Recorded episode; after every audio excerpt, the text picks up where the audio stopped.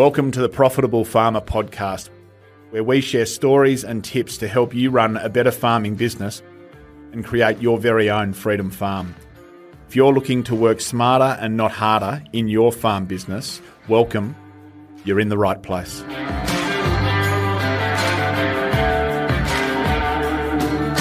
G'day, ladies and gents. I'm going out on a limb here. I have wrangled my wife, Jane Hutchings, finally. I've been wanting to have this podcast for some time. Um, Janie, great to have you part of Profitable Farmer. How are you? Well, thank you, Dan.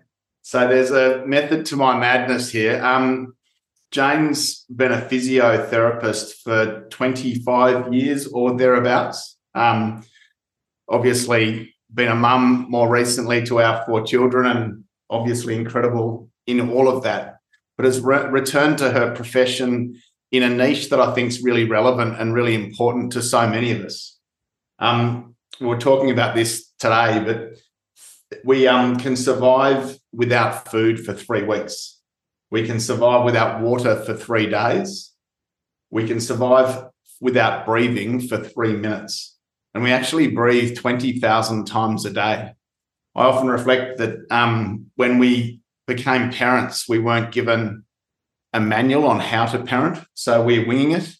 In the same way with our body and our health, um, we weren't given a manual. So a lot of us are focusing on the food we eat, the exercise we do, the water we drink, and all those things. Um, but often our breathing gets neglect- neglected. And Jane has arrived into a niche in the physio space that looks at the science of breathing and genuinely helps individuals navigate a whole host of condition, conditions that when we look at them are linked to our breathing. So, Janie, great to have you on Profitable Farmer and um, keen to explore this whole concept of breathing. Thank you. So, how did you come to this niche within the physio space? Well, I was busy being a traditional physio and mum, obviously, and uh, helping with all of our things. And uh, I actually got myself into a situation where I was suffering really quite badly with hay fever. As a child, I had suffered with hay fever, but uh, it must six or seven years ago, it became so extreme in springtime. I couldn't exercise outside. I couldn't hang our sheets on the line. The, my response to the pollens in the air was was just really full on. So I was taking pages and pages of antihistamines and still really struggling. So I was looking for an alternative solution. I don't like taking a lot of medication, so I was really looking for a way to manage my hay fever without the, the drugs. And I came across a breathing retraining course, which um, sounded like it would solve some of my problems. And I went off and did that course to sort out my hay fever. And I've really never taken another hay fever tablet again. It was very, very successful for me. And as I did that course and actually learnt and understood so much about the power of breathing, I really became very interested in um, in sort of learning further and studying further. And so I went on and did that. And I think the real um, turning point for me was understanding how significant your breathing is on your childhood development. Um, and with four of our own children, it was very obvious to me that some of our children were not breathing well, and that was having really significant implications for their well-being and their general health. And so that was where I sort of put my attention. Hmm. So, just for our listeners, what are some of the conditions that can be improved significantly once we get control and master breathing properly? Well, there's there's um, I suppose five or six really key uh, issues that I I work to resolve with people. Um, sleep disorders are, a very big one of those. So that covers snoring, sleep apnea, insomnia, and restless sleeping. So that's a, a pretty big, uh, broad category. Um, anxiety and panic disorders are my next sort of biggest subset, and that's um, that does encompass a little bit of depression as well, but anxiety and panic primarily.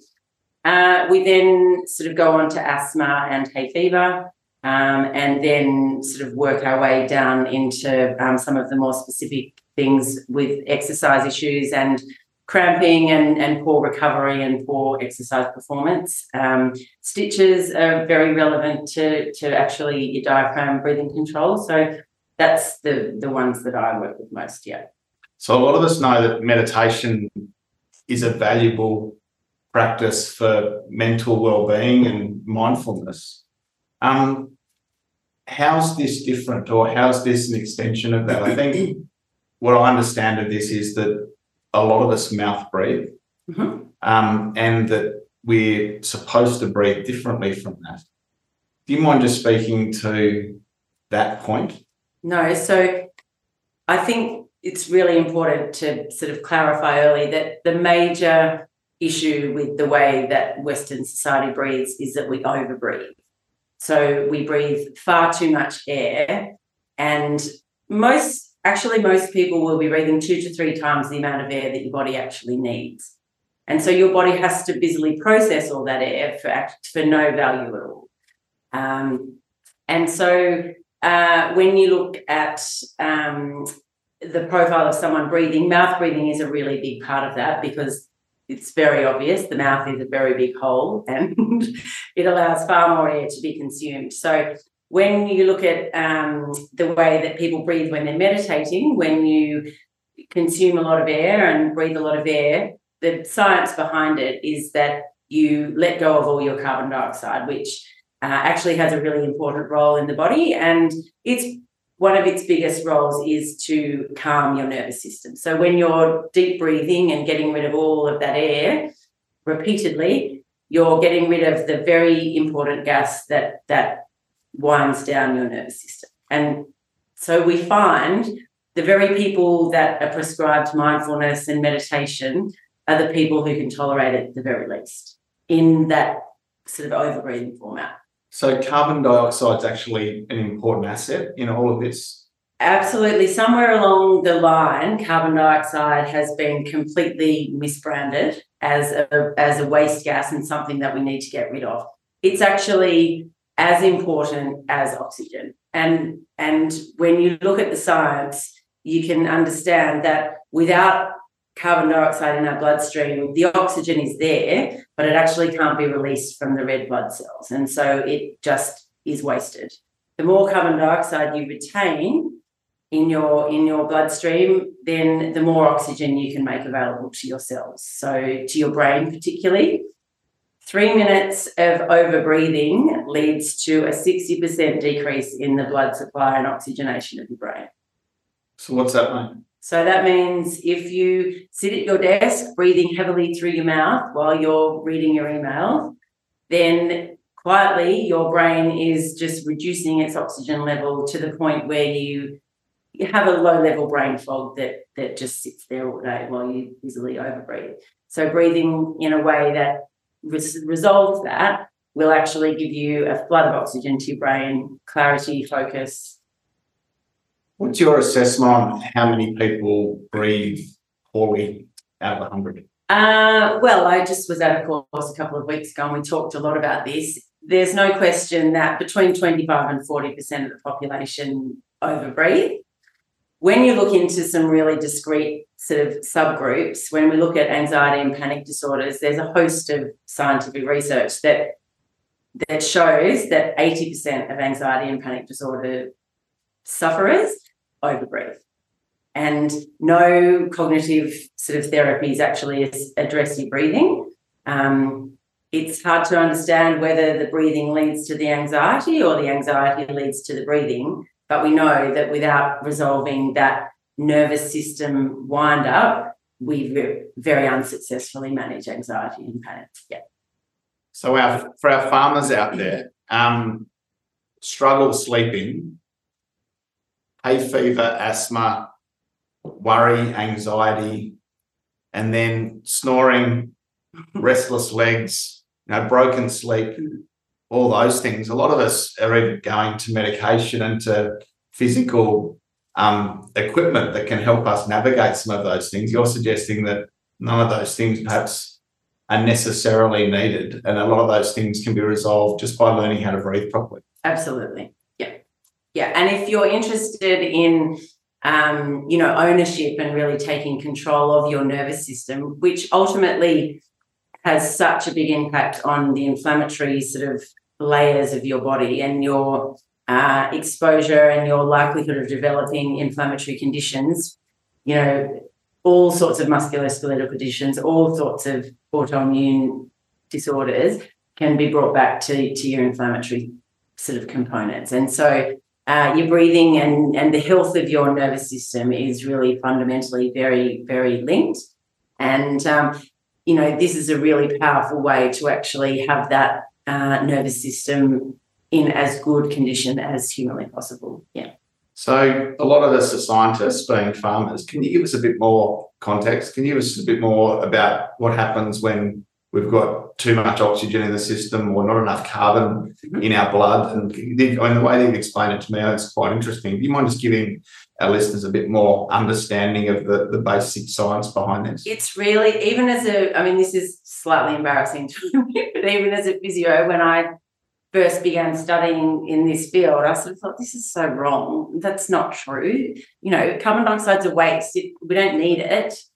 And I, yeah, it's really interesting to sort of understand how it, it got such a bad label. But, um, you know, in a nutshell, the air that we breathe is loaded with oxygen. We will never sort of, you know, unless you have a, a serious cardiac condition, for the most part, people have access to more than enough oxygen. Um, that oxygen gets breathed into our lungs and it passes into our bloodstream, where to be carried around the blood, it I liken it to it hops into a car that's driven by hemoglobin.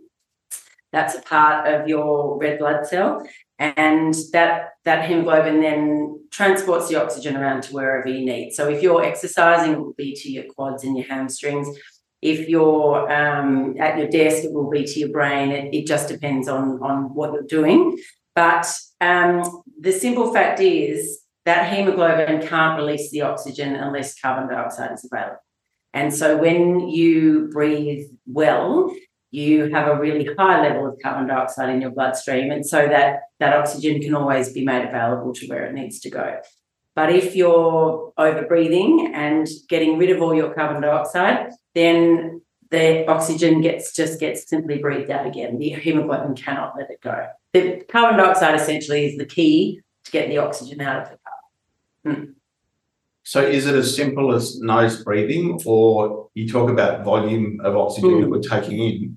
Um, can you just give us a sense of what the ideal outcome is for someone? Yeah, so nose breathing is a really big part of it, but you can be a nose breather and a really poor breather still. Yeah. So nose breathing is a really big piece. Using your diaphragm effectively is a really big part of it. So a lot of us breathe with our upper chest muscles and uh, with some of your neck muscles. That's a very inefficient way to breathe, and it makes you breathe a higher volume. Yeah. So what we look for when we talk about ideal breathing is um, a very gentle, very regular breathing pattern. Um, it's quite slow and it's not very deep. It's just very consistent, very even, a slow breath in, a slow breath out. A little pause at the end of your exhale is ideal.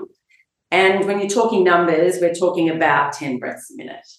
But most people, if they sat and timed their breathing, would be well up above 15 breaths a minute. Yeah. Um, but things like yawning, sighing, um, that that that regular throat clearing um, is they're all very big signs that your breathing's quite dysfunctional. The the email apnea, the breath holding that happens at your computer when you find yourself suddenly breathing out when you focus and concentrating, that's another sort of red flag sign that your breathing is is dysfunctional. What happens to the quality of our breath when we're under stress or under pressure or working huge hours or um, you know even night shifts, tractors, headers. Oh wow! So, yeah, I mean, do you mind look what what actually happens when we're under the pump and we're breathing poorly in the wrong way mm-hmm. um, with some of those sorts of conditions? So really, what happens when you look at it is once you start to overbreathe, you lose um, your vagal nerve stimulation, which is what really relaxes the body and what brings you you know, when your nervous system has a choice to be in um, sort of rest and, and regenerate state or fight and flight. And we really, you know, we were designed to be in fight and flight stage for, I don't know, such a small portion of our day, really, when there was actually a lion chasing us. But we end up now in that state perpetually. And so then your breathing becomes very irregular, it becomes very fast, it becomes quite shallow up here, but the volume of air that your body is consuming in a, the course of a minute is, as I said, triple what you actually need. And that then lets go of all your carbon dioxide, which then overstimulates that nervous system even more. And so it's just a very, very vicious cycle. What happens really very quickly after that is that your sleep quality completely uh, plummets. And so when you have really high, sort of nice high levels of CO2, carbon dioxide in your bloodstream, then you really cycle through your four phases of sleep very nicely. And that last phase of sleep, the fourth phase, is where you get all your regeneration and your healing and, and that sort of thing. When you have uh, really low carbon dioxide, you never get there and so you never get into that that restorative sleep pattern. And so then you wake up in the morning feeling just as bad as you did when you went to bed, even though you've been horizontal for six hours.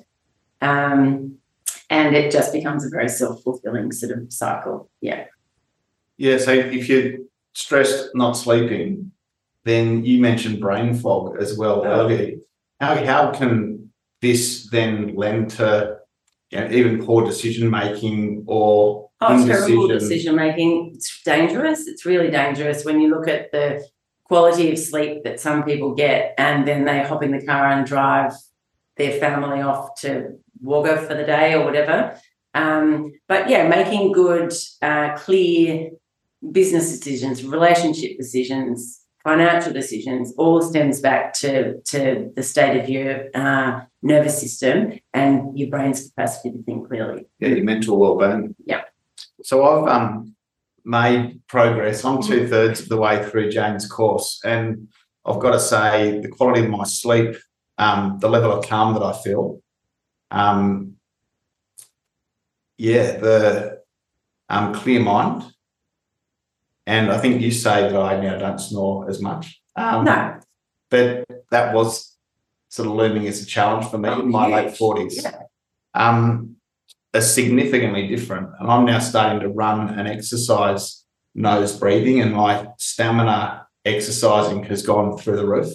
So it's quite amazing to think that we don't learn how to breathe, but when we do, and we breathe in the way that you're suggesting that science would have us breathe, just the multitude of things that can improve in our sort of life and in our well-being. What um what results have you seen some of your clients get? Would you mind speaking to some before and afters, perhaps, of just um, look, oh gosh, that's you should have told me you were going to ask. you were going to ask that. Um, you know, I mean, I look at my dad, who was my first guinea pig, and he's, you know, obviously a, a big supporter of mine generally, but he's also a very open minded student. And he had slept terribly for as long as I can remember, really. And, um, you know, he now has amazing sleep quality. And, um, you know, the sleep's the thing that I, I am very passionate about from, from children who are like two right through to people like my dad who are in their 80s. But, um, you know, there's no age this is not appropriate for. So um, I look at some of the physio, the new grad physios I worked with when I was still working in Wagga, and I was absolutely horrified at the, the lack of sleep and the quality of life they lived, just as you know, newly graduate, newly graduated um, people with great jobs living in a regional centre, um, and the turnaround, someone sleeping two to three hours a night through to seven hours, is huge. Um, I've had really lots of success with people really um, having far better uh, control of their asthma and coming off all their asthma medication. Lots of hay fever people like me never, never taking hay fever medication again. Um, energy levels and um, yeah, just ability to perform under stress um, is is very different. Yeah. So for husbands and wives on farm, um, the stress, the pressure, and then the natural um, pollen and other things. I think asthma and hay fever are real issues for us. Absolutely. But but also, you know, the anxiety, the worry, the stress, the pressure that comes with being farming families. Um, what would you say to husbands and wives in those environments about how they could, could make a positive step in the right direction? Oh well, you know, it's all about your appetite for for taking taking control of it yourself. Really, yeah. Um, it's very easy to fix, as you know. It doesn't take very long. Every you know, it is a consistent thing. But when I work with people, it's it's it's really you know a program that we work on your breathing. It's not something you need to work on for the rest of your life. Once you reset your breathing and retrain yourself to breathe um, in the way we were designed to then that's something that your body actually runs with and adopts as your new found breathing pattern. So um, it's not a uh, boring forever physio uh, saga of exercises, which uh, which we're often very pinned to, but um, it does take a little bit of effort, definitely. Yeah, but um, it's it's very achievable very easily. I have my clients doing their uh, a lot of my clients do their their breathing work in the car. Regionally you know people spend a lot of time in the car and even the kids i work with it's a really good spot where you're stuck there. You can't get away. Um, school bus is another great time. Nobody can see that you're doing it. You just can quietly do your breathing work while you're while you're sitting there. Yeah.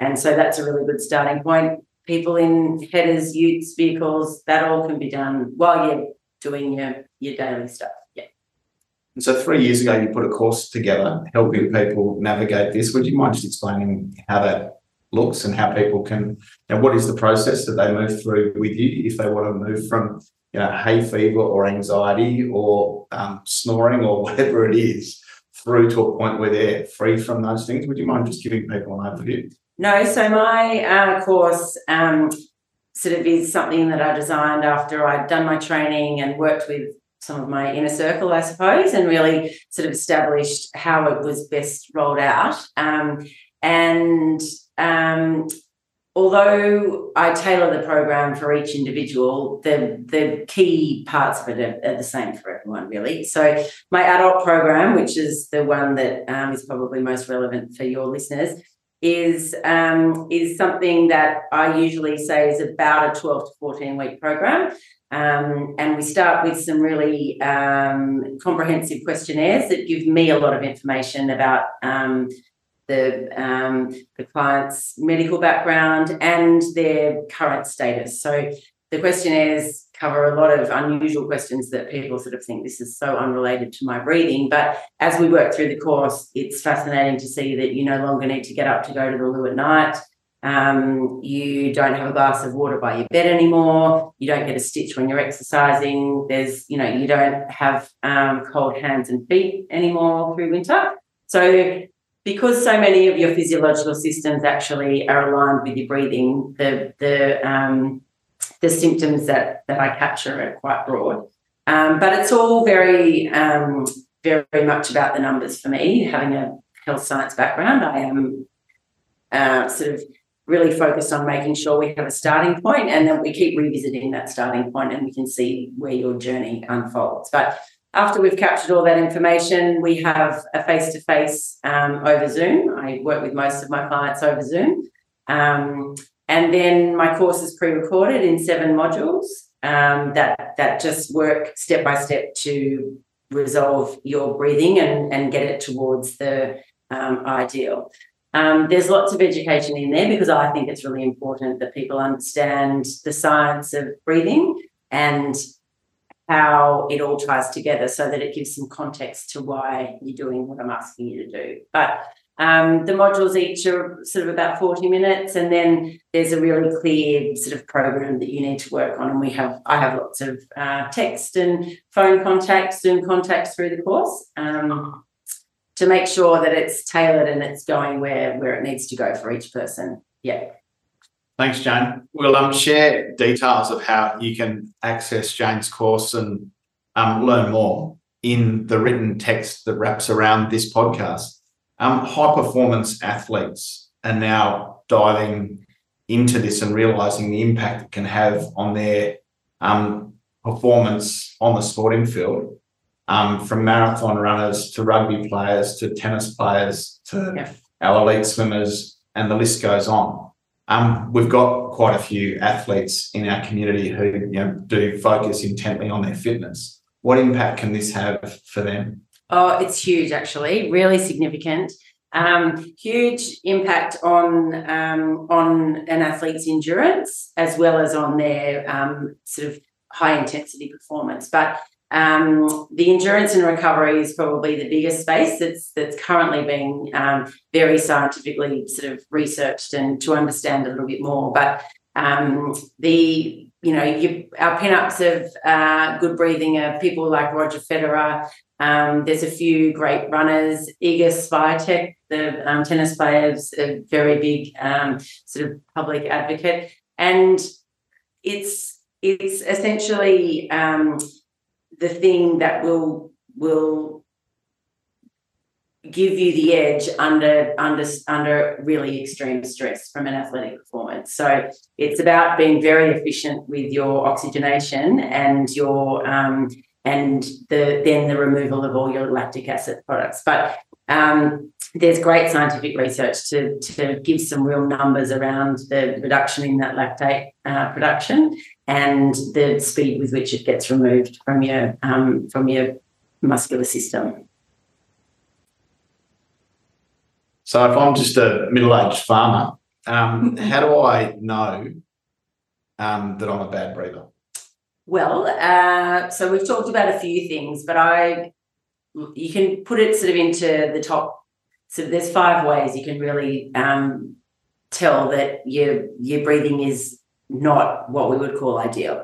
And so when you look at those five things, I usually describe them as uh, when your breathing's fast so we've sort of talked about 10 breaths a minute being ideal. Uh, when you breathe through your mouth, never normal. Children should never breathe through their mouth. Um, when you can hear your breathing, um, that's a problem. Our breathing should be really quite silent. And we all know what it's like to sit next to someone at the movies or on the couch. And again, children sometimes get sort of cute that you can hear them. It's not cute and it needs to be sorted out. Um, if you can see someone breathing, then their breathing is dysfunctional. And that's when you can look at someone and see their chest sort of uh, moving, their neck muscles contributing. Uh, and then the number five is irregular breathing. So that's all those things sighs, yawns, uh, coughing, sneezing, throat clearing, that sort of stuff. So on the other sort of end is our ideal breathing, which I would describe as slow through the nose, silent, low, so down in your diaphragm, I shouldn't be able to see, uh, and very gentle. So it's very even, it's very rhythmical. When um, I'm working, well, actually with everyone, but particularly with kids, it's really helpful for them to visualize an ideal, a great breather is a cheetah. And so you sort of can have that visual in your mind. And a really poor breather is a Labrador. Uh, and so that that's really helps you to sort of see the two extremes. We want to be like the cheetah. There's some other celebrity examples of people. You mentioned Roger Federer, and I think Hugh Jackman has studied this as yeah. well. What are some examples of some really good um, breathers that we know and love versus some celebrities that perhaps don't do this well and and their results might speak for themselves? So another great um, sort of analogy is looking at Roger Federer and Nick Kyrgios. Um, and you know they've played plenty of games of tennis. Roger Federer stands at one end of the court. We all know him and is supremely calm. He's always in control, very rarely sweating. Um, and down the other end of the field on this, I'm sorry, on the tennis court on the same day, same weather conditions, is Nick Kyrgios, who is yelling and screaming, sweating profusely, very unpredictable, very uncontrolled, and very much unregulated in his breathing. And if you, you know, you can Google their their visuals, um, you can actually watch a game. It's so obvious. Yeah. Another great pairing I like to say is Barack Obama and Donald Trump, and exactly the same again. So Barack Obama is so composed and regulated and Uh, that's who we want to be like, rather than Donald Trump, who is a bad mouth breather and is very unpredictable and sort of chaotic. You might you might sort of say, yeah. So, Jane, you talk about how the carbon oxygen balance and getting that right is really important on so many levels for mental clarity and mental well-being um, and all of those physical conditions. But you mentioned that sort of it impacts our nervous system. Mm-hmm. Can you just help us understand the link between the balance of carbon and oxygen in our blood and how that impacts our nervous system? And I guess a correction in that can see things improve. Well, it, it comes back to that simple sort of um, transition of your of your body into that fight and flight response. So that's you know back in caveman times, we everyone was had a nice broad jaw, um, very straight teeth, no no crooked teeth back then, and uh, everyone breathed through their nose. And then when there became some alarming incident that uh, sort of stimulated your nervous system and put you into that fight or flight mode, that's when your breathing did transition over into a, a high needs mouth breathing sort of requirement. Um, and but we now live there. We because that's how our bodies are processing all this air. We we persistently live in the fight and flight state, which is a, a wound up nervous system response. The carbon dioxide is what brings that nervous system down. And so it calms and regulates your autonomic nervous system. And so as soon as you start keeping that inside rather than letting it go all the time, then um, that's what actually brings that calm and uh, clarity and, and sort of peace to your body. Yeah. So this can actually change jaw structure, um, you know, your teeth shape for kids, other things. Absolutely. Yeah, it's amazing. Yeah. Um, and also, if I'm short, sharp, grumpy, um, you know, all of those things. This can also change not my personality, but my physiology and can see me arrive to life and my leadership role oh. in farm and family playing from a very different place. Absolutely. Yeah, because your body is under stress the entire time. Yeah. And so it's an overwhelming sort of state to be in, and it, it brings all sorts of health health consequences. Yeah.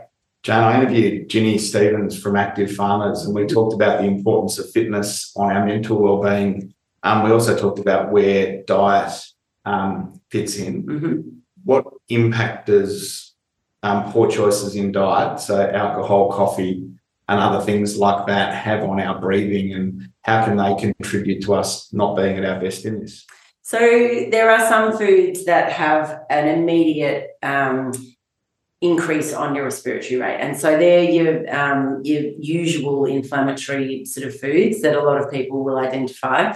And they're your, your sugar, uh, gluten, caffeine, alcohol. And while I always include food as a really important part of my program, and particularly with teenagers, I sort of feel the work I do with teenagers is really about setting them up for life and for them to understand that I'm not preaching about you don't ever eat sugar or don't ever have a Coke, but if you're going off to do your maths exam, what you eat for breakfast in the morning will impact how you breathe for the rest of that morning. So that if you want to do well in that maths exam, let's choose some food that um, helps to keep your breathing nice and low. It's the same thing for you. If you've got a really, if you're presenting at the deep dive, what you eat in the morning will have a huge impact on your breathing through the day. And so what you eat the night before will as well. So it's not something that I sort of get on my high horse about, but it's a really important part of the big picture. Yeah. Janie, um, what is it that makes you so passionate about this? Um, well, I just feel so passionate that um, this is so simple and it's so powerful and it's life changing. So, I mean, it changed my life, there's no question. Um, and as a result of sort of looking further into it, I could really see in our family, we had four children and we were the perfect little case study. We had two children who actually did breathe really well and two who breathed really poorly. And once I understood that that was actually the root cause of what was going on, I just felt sad, so sick that so many children can easily resolve many of the difficulties that present through childhood with some really simple stuff. And um, then unfolding this with adults, it gives just such a huge quality of life back to people. Um, and I suppose that's what I was always in the business of trying to do is trying to help people restore their health and um, restore, live their best life. And I honestly um, feel that the work I do does help people to live their best life. Yeah, yeah. Perfect. well, it's been great having you on Profitable Farmer. Thank Thanks. you. Well done on what you're doing. I, I see it have a massive impact on um, kids, grandparents, mums and dads, and every demographic. You just get so much good feedback about how something as simple as retraining around our breathing can just have such a profound impact impact in so many areas. It really is very rewarding, and you know, it's the my business is actually mostly driven by referral, and it's always the people that come to me through um, someone who's had a successful um, result from the course that really passionately wants to to spread this a little bit further. So that's the real power in it, and the really good feedback that that I love. Hmm. Thanks for your time, Bab. Thanks, Jim. so we've done really important podcasts on the importance of fitness and physical well-being um, in in how that impacts our mental well-being and our ability to lead. We've had um, podcasts with Tracy Seacom around her tips on how to live well and manage the stresses and pressures of life. Um, I wanted to have Jane come on board and just connect with us on this breathing retraining because you know we should all get six hours uninterrupted sleep as the baseline. And I know that so many of us, with the pressures and the stresses of farming, um, don't get that. And in addition, I know there's plenty of people out there with anxiety, with links to depression, um, not sleeping, um, even snoring, asthma, hay fever. Who would have thought that all those things could be corrected just by learning to breathe better?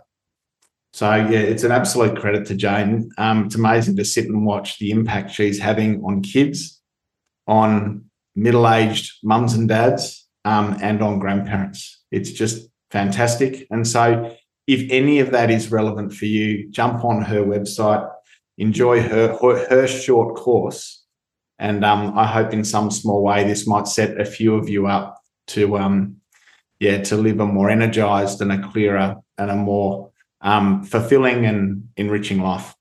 Thanks and bye for now.